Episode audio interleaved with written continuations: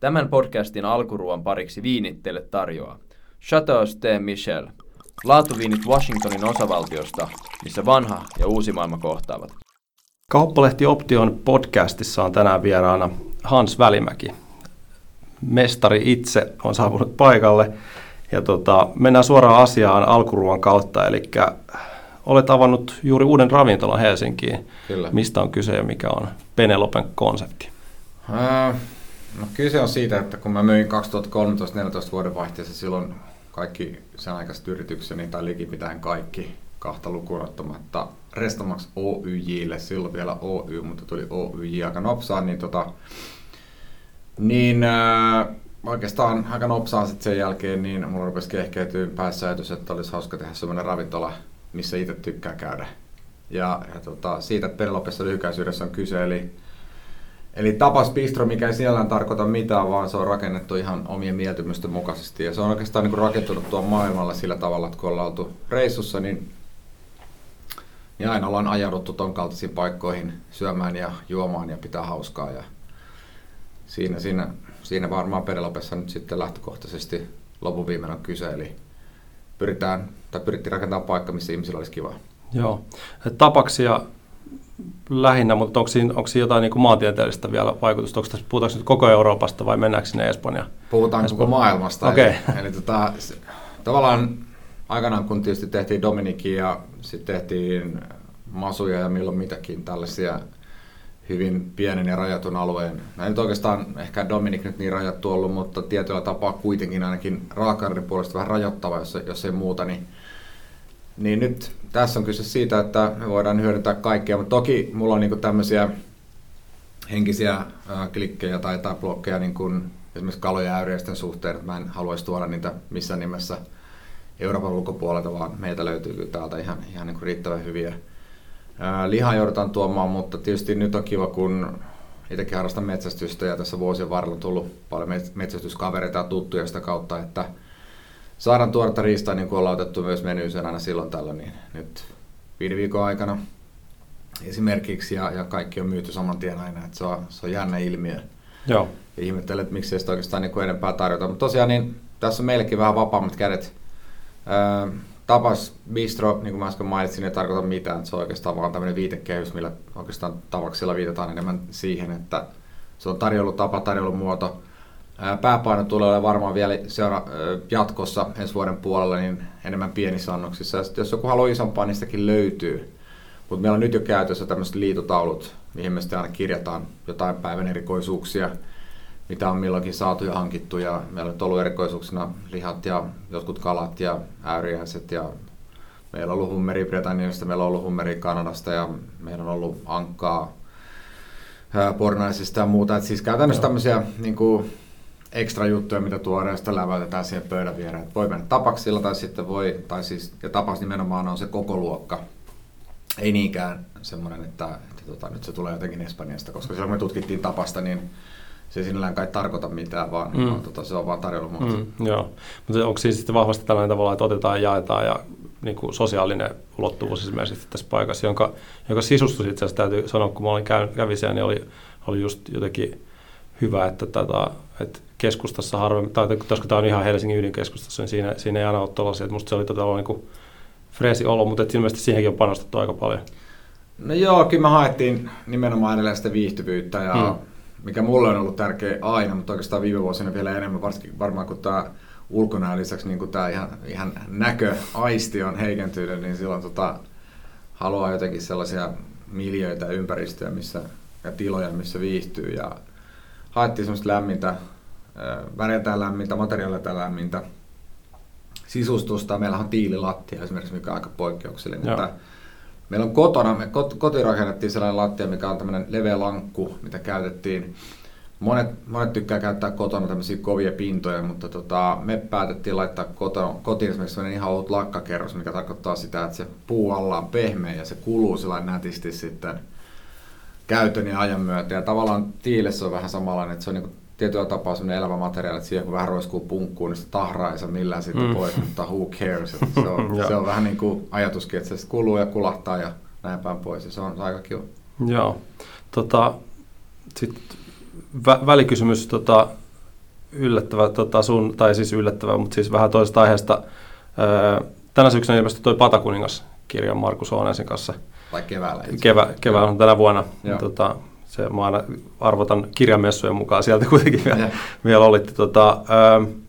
Siinä vähän sivuttiin sitä aihetta, mutta miten sä näet, että on muuttunut ikään kuin koko Suomen ravintolakulttuuri? Että ilmeisesti tämä niin Helsinki-keskeisyys on jo kauan aikaa sitten mennyttä, että kiinnostavia juttuja tapahtuu ympäri maata. Joo, siis on se mennyt ja se on hyvä juttu, että meillä rupeaa olemaan, just ei ehkä Turun kaskis nyt kirkkaampana tähtenä, mutta myöskin niin kuin Jyväskylästä löytyy Remyitä, mitä just itse asiassa kauppalehdessä toimittaja Mikko Takala kehuskeli, ja sitten on Kuopiossa on toisen Kantelisen veljeksen paikat, hän avaa just, taitaa Hanssia avata sinne pizzeriahan näillä näppäimillä, ja tietysti aina lounaspaikka rupeaa olemaan legendaarinen, mutta on paljon muutakin, että rupeaa niin kuin löytyy. Oulussa on useita vuosia ollut hyviä ihan matkanarvoisia ravintoloita, samoin niin kuin pidemmällä pohjoisessa, että ja se, mikä minusta on hauska huomata, mitä joskus aikanaan peräkuulutin itsekin, että kun on tällaisia ravintola sijaitsee jollain tietyllä alueella, niin miksei sitä hyödynnetä paremmin. Eli kun siellä on jonkunlainen etulyöntiasema sitten joku versus joku toinen, esimerkiksi niin kuin eteläravintolat, niin pohjoisessa on raaka-aineet siellä, ja sitä saa suhteellisen helposti ja vaivatta, niin miksei he käytä sitä enemmän rohkeammin siellä, ja nyt on ruvennut käyttää, ja tietenkin turistien myötä ja muutenkin. Että musta on kiva huomata, että se on tosiaan tämä Helsinki-keskeisyys ruvennut pikkuhiljaa poistua. Joo. Sä mainitsit, että mikä sitä oli, Kuopio-pizzeria vai mihin? Joo, tuo Kantelisen Hanssi laittaa, onko se nyt sitten Blokko-nimisen pizzeria? Joo, koska pizzaa nyt on aika paljon, sitä alkaa saada jo niin kuin hyvällä tasolla ympäri ainakin Helsinkiä ja varmaan Suomeenkin. Niin mitä sä näet, sitten puhutaan tapaksista ja meillä on ollut vieraana myös kaveri, joka tekee burgereita, niin näet sieltä jotain sellaista trendiä on niin kuin vielä hyödyntämättä esimerkiksi, vaikka enemmän tuossa ehkä sit se on siinä casuaalimmassa puolessa, mutta onko joku, mitä Suomesta ei vielä on niin kuin hyödyntämättä? No ehkä mä oon siitä tehnyt, jos mä olisin sen keksinyt, että ehkä enemmän se, että, tai itse asiassa on kyllä tulossakin nyt kovaa vauhtia se, että nyt varsinkin tää nuoremmat kokit ja nuorempi sukupolvi, siis versus minä, niin on selkeästi niin kuin lähtenyt siihen, että ne on alkanut nimenomaan laittaa paukkuja siihen ruoan laatuun, raaka-aineen laatuun ja se, että riippumatta siitä, että onko se nyt sitten niin kasuaalivi paikka vai ei, ettei se aina enää tarkoitakaan sitä, että se on fine dining, vaan sitten pyritään tehdään töitä. Aika rajustikin tiedän, että tehdään töitä, että löydetään halvempia raaka-aineita ja tehdään niistä jotain kiintosaa. Esimerkiksi tämä 0, mikä nyt sitten tulee, avaa nyt uudestaan siihen Punavuoreen, niin niilläkin on mun mielestä mielenkiintoinen konsepti, nekin on meikäläisen vanhoja kokkeja, mutta se, että tavallaan tulee enemmän laajuutta siihen kenttään. Että jos nyt miettii, niin kyllä tämä varmaan kaikenlaista on kokeiltu ravintolapuolella, ja ehkä ne kaikista kovimmat mestat, hurjimmat paikat, hurjimmat visiot, niin on jäänyt sinne maailmalle ehkä hyvä niin, ettei ne välttämättä täällä toimiskaan. Että mut. Kyllä musta tuntuu, että tässä kun mennään muutama vuosi, niin meillä rupeaa olla aika hyvä skene. Tämän podcastin pääruuan kanssa tarjoillaan Château Ste. Michelle, laatuviinit Yhdysvalloista. Tuosta hyvästä skenestä on hyvä siirtyä pääruokaosioon ja askel taaksepäin. Mä tuossa etukäteen sanoin, että nämä on ne kysymykset, mitkä sä oot kuullut aikaisemminkin, niin katsotaan tuleeko samoja vastauksia. Miten susta ylipäätänsä tuli? Miten sä päädyit keittiöön? Mä päädyin keittiöön alun perin vähän niin kuin puolivahingossa, että mä olin kyllä tehnyt nuoresta pojasta asti kaikenlaisia virityksiä, mutta en mä oikein koskaan tosissaan ajatellut, että musta tulisi niinku köksä kokki tai mitään muutakaan vastaavaa. Että mä uskon, että kukaan tommonen teini nyt varsinaisesti ihailee, että saa olla jossain kuumassa keittiössä siellä ja pyöriä essu päällä aamusta iltaa, kaikki juhlapyhät ja näin päin pois, illat varsinkin. Mutta mä olin 16 ja silloin oli tavallaan se iso risteys meikäläiselle nyt so far, eli silloin mä harrastin yleisurheilua silloin maajoukkuetasolla ja silloin valmentaja Tampereen Pyrinnöstä Virtasen Raimo niin houkutteli mut sitten tonne ammattikouluun Tampereelle opiskelemaan suurtalouskokiksi ja päätin mennä, että sain olla sitä lähellä valmentajaa ja sitten treenattiin, se oli semmoinen urheilupainotteinen linja. Oli muistaakseni silloin vuonna 1986 ensimmäistä kertaa kokeilussa Suomessa ja tuli lukiot samaan aikaan. Sitten meillä oli yhteistyötä sitten niin kuin Kaleva urheilulukion kanssa ja meillä oli paljon yhteistreenejä ja sellaista. Että sinne niin kuin kasattiin, siellä oli lätkän pelaajia ja siellä oli Siellä oli foodispelaajia ja kaikenlaisia. Joo. Tavallaan haettiin sellaista yhteisöllisyyttä ja siellä oikeastaan silloinkin, vaikka mä kävin sitä suurtalouskokkilinjaa silloin, niin mä olin sitten klassillisen lyseon iltakoulussa samaan aikaan. Mulla oli kyllä vahva aikomus silloin lähteä lääkikseen ja sieltä sitten päästä niinku leikkaan eläviä ihmisiä. Mä luulen, että mut olisi varmaan laitettu patologialaitokselle. Mutta veitset pysy silti laukussa. Miten pystyykö tähän vastaan yksinkertaisesti? Mitkä on ollut suuralla sun niin kuin kovimpia kasvun paikkoja? Sä joskus puhuit siitä, että sä lähdit Saksaan ja siellä niin kuin oli sitä vastaan. Kyllä mä luulen, että silloin kun mä valmistuin suurtalouskokiksi, niin mä sain yllättävää kyllä. Niin kuin, se oli mulla jotenkin siis kaikin puolin helppoa. Ei niin kuin mitään. Mä pärjäsin koulussa siis todella hyvin ja jotenkin niin kuin, musta oli vähän niin kuin naurettavaakin. Ja mä sain 3 stipendiä ja sitten mä olin siitä niin ehkä eniten yllättynyt ja sitten mä lähdin siitä oikeastaan armeijan kautta aika nopeasti Saksaan ja perho oli välissä. Perhossa pärjäsin myös hyvin, se oli lähestulkoon mulle yhtä helppoa ja ei siinä ollut niin missään aineessa mitään vaikeuksia. Musta vielä kun kaikki matikka ja äidinkieli, niin tuntui mulle, että on niin kuin, no jos mä ihan reilinen, mä en tainnut käydä soppitunneilla, mä tein jotain kokeita ja sain niistä täysiä pisteitä. Okei, no sitten sen enempää, mutta lähdin kuitenkin sieltä sitten Saksaan ja Saksassa tavallaan sitten sen nuoren miehen henkinen kasvu siihen aikaan, niin se oli yksi. Kun tuli sieltä pois, oli hetken aikaa Helsingissä töissä, lähdin Tukholmaan, olin siellä.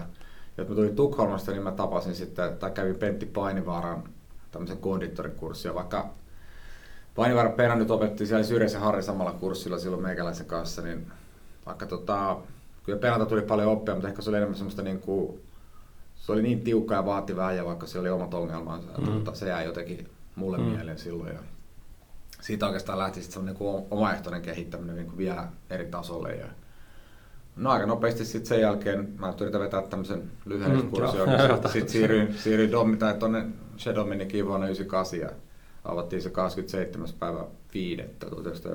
27.5.1998. Ja sillä tiellä nyt ollaan sitten, että sekin oli sellainen opettava, että me just naurettiin, että silloin kun me nostettiin ensimmäinen kyyhkyannos silloin heti, kun me laitettiin ensimmäinen meny. Helena Sabella taisi olla meidän ensimmäinen asiakas, joka astui silloin, kun Hesarin toimitus oli siellä vastapäätä meidän asiakkaaksi. Oli ollut sitten Dominikin kanta-asiakas silloin aikana Huvilakadulla. Ne oli silloin 95 avattu se eka Dominikki ja tuli ovesta sisään ja tehtiin siellä kyyhkyannos. Se oli linssimuennuksella täytetty versus sitten se, mitä me tehtiin siitä niin kuin 15 vuotta myöhemmin, mikä oli versio varmaan 87 tai 105, en tiedä, mutta pitkän matkan se oli elänyt siinä ja kehittynyt matkan varrella. Että kyllä se niin oli hauska sitä huomata, vaikkei sitä on itse ehkä niin kuin sillä tavalla tiedostakaan, että miten sitä ammatissa on kehittynyt. Miten Chez Dominique oli erityinen? Nyt kun tavallaan sä oot pohtinut näitä asioita, kun se kirjakin on ilmestynyt ja varmaan käynyt läpi niin kuin erilaisiakin tarinoita siitä. Oliko se tiedät, että sä puhut paljon keittämisen tasosta, niin oliko se silloin jotenkin Suomessa uudella tasolla vai? Se oli tietysti meidän itse, tai pääosin mun itseni luomaa, ehkä se oli enemmän henkinen olotila ja jossain väärin mä oon sanonutkin sen jälkeen, että se oli mulle siis tämmönen, jotkut käy yliopistoon, niin se oli sitten varmaan se mun yliopisto, mikä maksoi mulle pitkän pennin ja oon yrittänyt ammentaa sitten myös nykyisen toimintaan oppeja, mutta kyllähän se niin varmaan enemmän on siis, jos lähdetään tavoittelemaan jotain tähtiä, tai se ei me oikeastaan rehellisesti jos tavoiteltu, kun emme ole uskottu, niin jos mä oon ihan rehellinen. Jos miettii niin kuin silloin ihan alkuvuosia, 98-99, mehän tehtiin vaan, että se oli niin kuin kivaa. Että me saatiin vaan niin kuin olla siellä keskenämme ja ihan täyttää rock'n'rollia, niin sanotusti jos nyt rock'n'rollia ja keittiö voi yhdistää. Sorso Jaakko oli silloin meikäläisen kanssa siellä, joka nykyään vaikuttaa Hongkongissa, mutta oli siellä sitten tietysti paljon muitakin tämmöisiä legendaarisia keittiöjä vähän myöhemmässä vaiheessa, mutta se, että painettiin siellä niin kuin kaasupohjassa ja tehtiin ja kokeiltiin ja välillä epäonnistuttiin, joskus onnistuttiin, mutta pääosin yritettiin pitää hauskaa. Ja tosiaan vuonna 2000, kun voitettiin, sekin tuli puskista, niin voitettiin sitten toi vuoden ravintolatitteli, niin sitten me ruvettiin itse olemaan vähän sillä, että okei, että nyt me ollaan jossain, en tiedä, matkalla jonnekin suuren ja tuntemattomaan siinä vaiheessa. Ja tosiaan 2001 tuli se tähti, niin se tuli ihan puskista. Ihan yhtä puskista tuli kyllä 2013 tähti. Että se oli kyllä uskomatonta. Oikeastaan sitten sen jälkeen kului pari vuotta, että meni totutellessa siihen, että meillä oli 2 tähteä, että miksi se voisi tulla 3. Mutta mä luulen, että me oltiin vähän liian aikaisin liikkeelle, että jos olisi tullut sanotaan 2010-luvulla, niin voi olla, että oltaisiin 3 tähdessä nyt. Mm-hmm.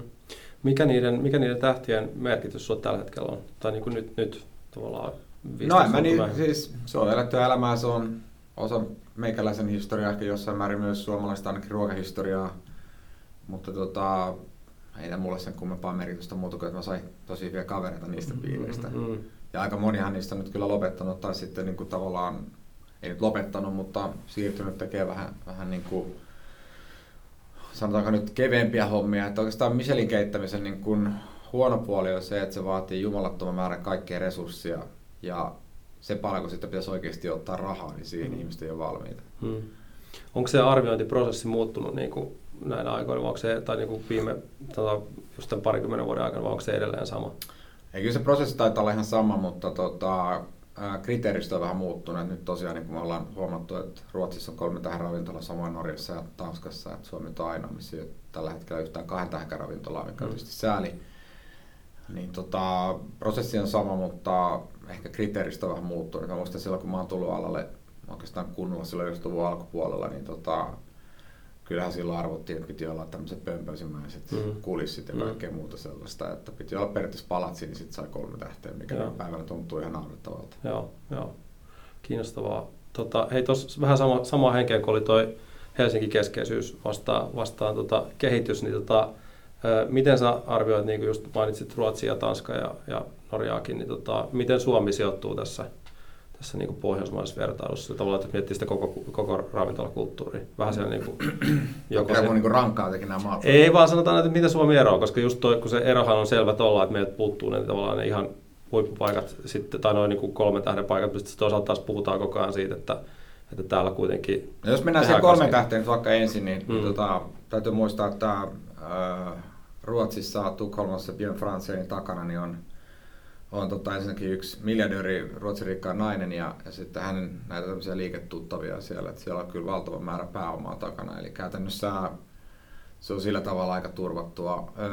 Sitten jos mennään vaikka Osloon tai Oslo joo tässä tapauksessa maailmaan, niin siellä muistaakseni on öljyraha vähän taustalla. Sitten jos me mennään Nomaan, mä en tiedä kyllä mikä kerran taustalla, muistaakseni siellä joku saksalais-englantilainen pankkiiri tai muuta vastaavaa, ja Nomassa on sitten tämmöinen amerikkalainen pääomasijoittaja, tai niin kuin, pääomasijoittaja, joka on erikoistunut siis ravintoloiden rahoitukseen ja tekee bisnestä erilaisilla ravintolakonsepteilla pääosin, siis mun käsityksen mukaan Yhdysvalloissa.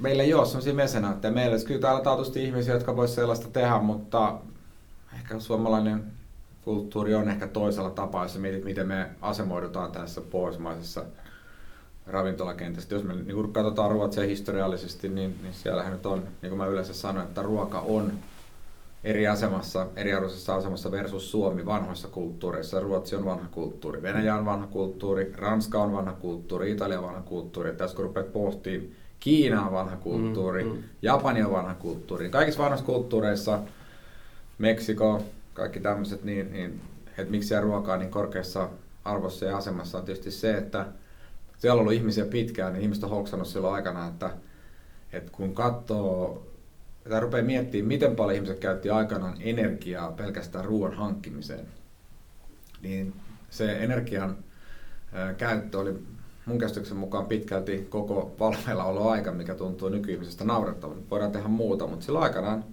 ollaan jouduttu koko päivä käyttämään. Sen takia onkin käsittämätöntä, että Suomessa se ei ole sillä tasolla siinä arvostuksessa, kun sen pitäisi olla.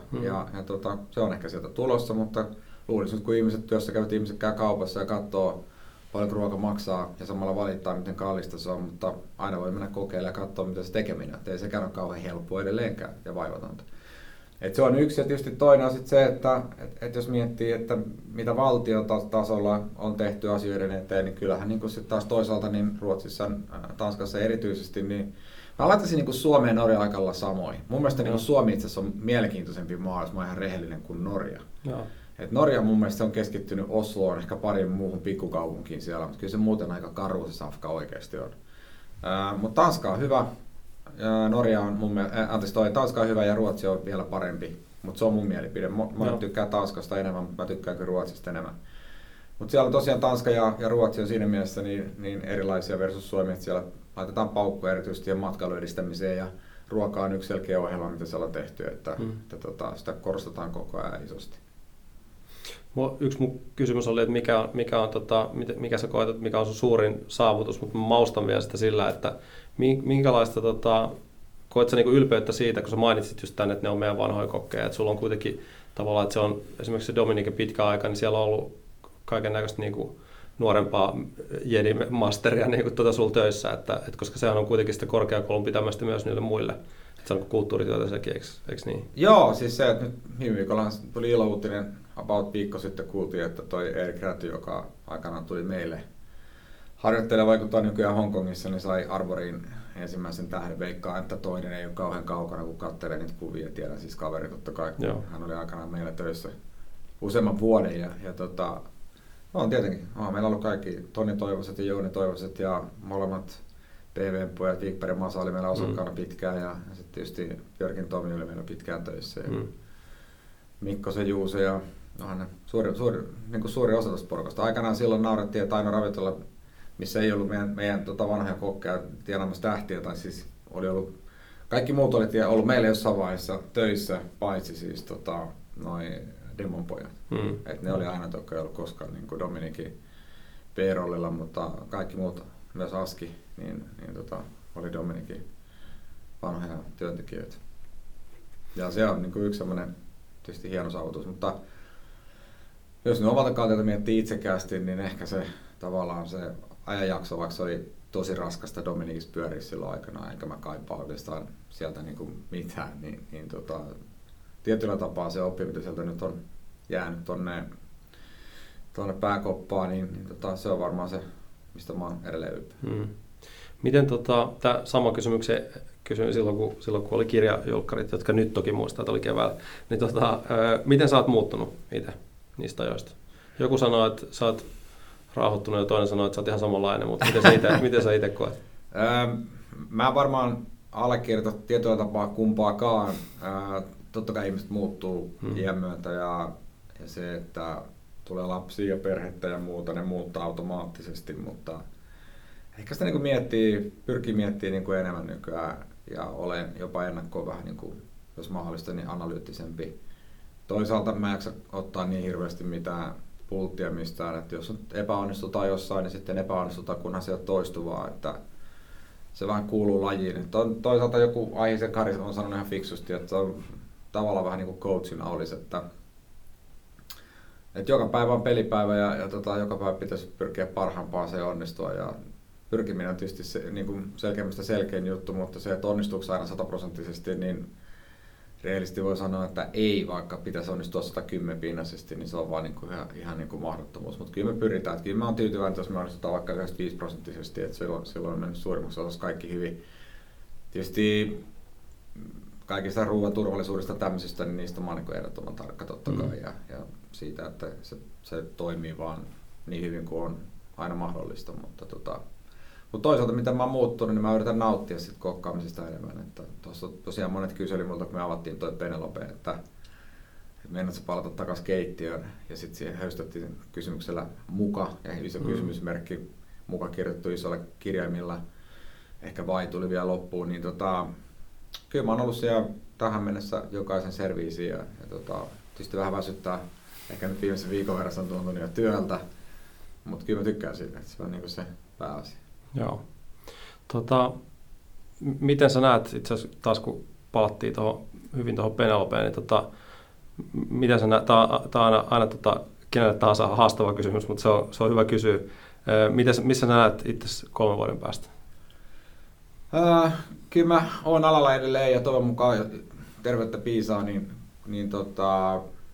sanotaan näin, että mulla on ehkä 1 tai 2 paikkaa lisää. Tai näin mä ainakin toivoisin, että eihän sitä ikinä tiedä, mutta kyllä meillä on vahvat suunnitelmat tehty ja pyritään siihen, että myös 2-3 paikkaa lisää. Sitä jäämme odottamaan ja Kauppalehti niistä toivottavasti sit kanssa uutisoi. Hei, jälkiruokavaihe, loppukirivaihe, täsmäkysymyksiä ja mä kysyn ihan mitä vaan ja sä voit tietenkin taas vastata ihan mitä vaan. Mikä on sun mielestä paras ruokakaupunki? Sä kehuit just Ruotsiin, mutta mikä on paras ruokakaupunki, jos pitää valita vain yksi? Tai ravintolakaupunki? No periaatteessa pitäisi vastaa 3, mutta... Mut vastaa ihmeessä. Vastaan 4. Eli ei ole missään järjestyksessä, riippuu vähän vuodenajasta ja fiiliksestä, mutta mä sanon näin, että New York on henkilökohtainen yksi kova suosikki. Lontoo on tietyllä tasolla äärimmäisen kova. Sitten mä tykkään kyllä, Pariisi on tietysti ihan luonnollinen valinta, sen lisäksi ehkä Madrid ja kyllä mä tykkään sitten Tokiosta, Tokio on kyllä kova, tai sitten Kioto. Molemmat on tosi hyviä. Joo. Onko sun sellaista, että jos mä tässä pistäis nimeä paperiin, että pitää syödä vain yhden maan keittiöön, niin meneekö joku sulla yli muiden?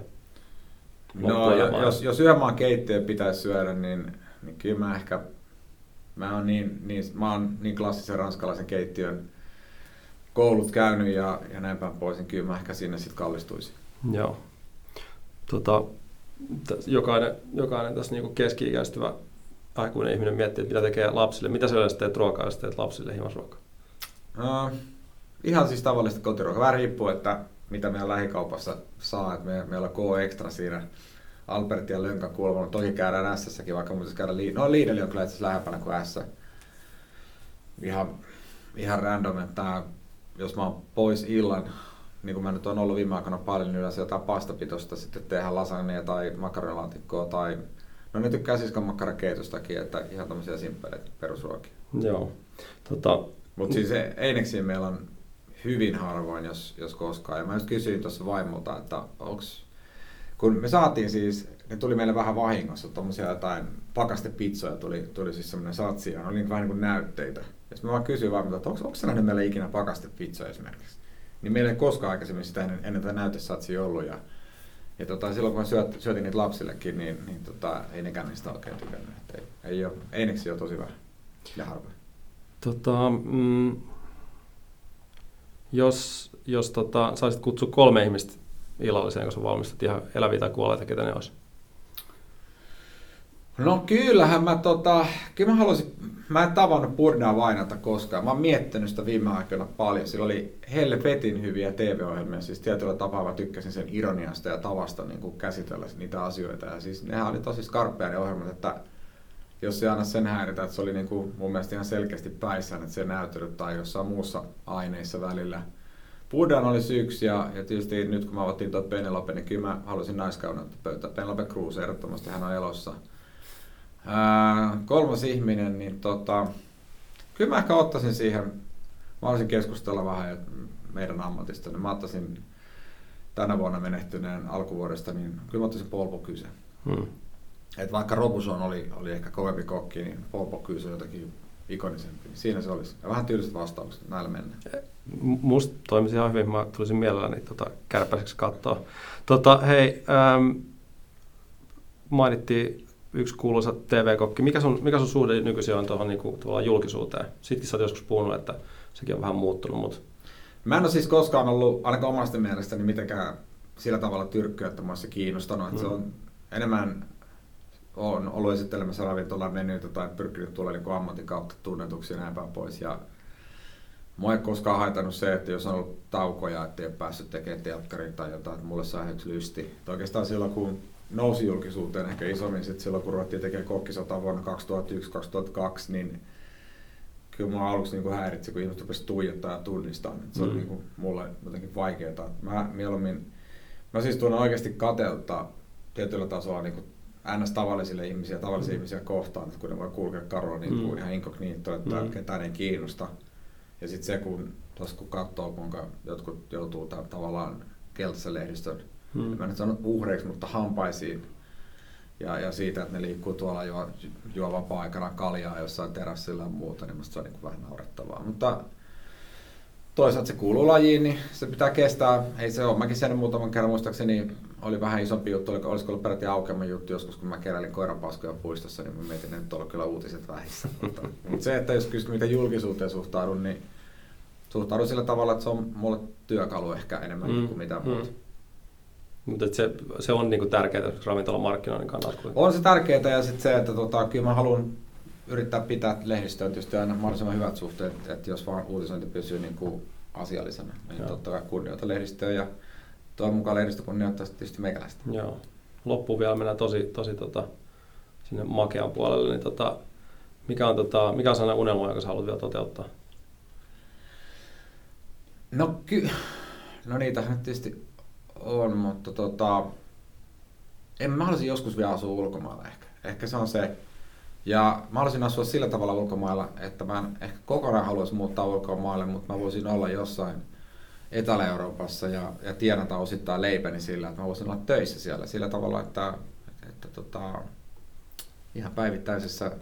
Mä tykkään oikeasti kokonaan. Nytkin mä oltiin viime kesänä niin, ja tietysti monina muina kesinä ja varsinkin silloin kun loma, niin meillä on ollut kavereita käymässä ja muuta. Ollaan tuosta kotimaasta ja ulkomailla tai on sitten vuokrattu kavereiden kanssa kimppaa joku talo jostain. Niin kyllä mä useimmiten on siellä niin kuin keittiössä hääräämässä. Mä vaan tykkään siitä. Sen takia mä sanonutkin, että ei mua haittaisi olla töissä vaikka jossain viinitilalla yhtä kesää tai jossain vähän pidempään. Että yksi sesonkin se olisi kiva katsoa, miltä se tuntuu ja ottaa tuntumaan paikallisväestöä. Mutta esimerkiksi silloin kun mä oltiin kuvaamassa aikana Kenneth Narsin kanssa Ruoka Ranskasta kirjaa Etelä-Ranskassa lähellä Antibesiä, missä niillä on semmoinen kesäpaikka tai oli ainakin silloin tai tuollainen lomapaikka. Ja meillä jäi sitä ruokaa ihan sikana ylisesti, ihan tuhottomasti. Ja sitten se oli kuitenkin sinne pieni kylä, missä me oltiin. Ja mä sanoin Kennethille, että mitä jos tehtäisiin nyt niin, että kun Kenneth puhuu jonkun verran kuitenkin ranskaa, että käypä sanoa ne naapurille ja muille, että täällä olisi nyt safkaa, niin mä haluan kuulla niitä niinku kommentit, kun ne on kuitenkin natiiveja. Mä oon tehnyt tämän safkan.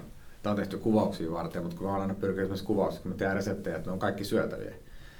No se kävi hakemaan sieltä, sitten rupesi tulemaan lössiä siihen ja ne oli kaikki niin kuin ihan pähkineen. Kyllä mä ajattelin, että kyllä se pujan vei taipuu suomalaisiltakin, ettei se nyt niin vaikeaa ole. Loistavaa. Tähän on Option podcast. Aina hyvä lopettaa siihen, että kuulijalla on hirveän nälkä. Hans Välimäki, kiitos vielä. Kiitos paljon. Kiitos.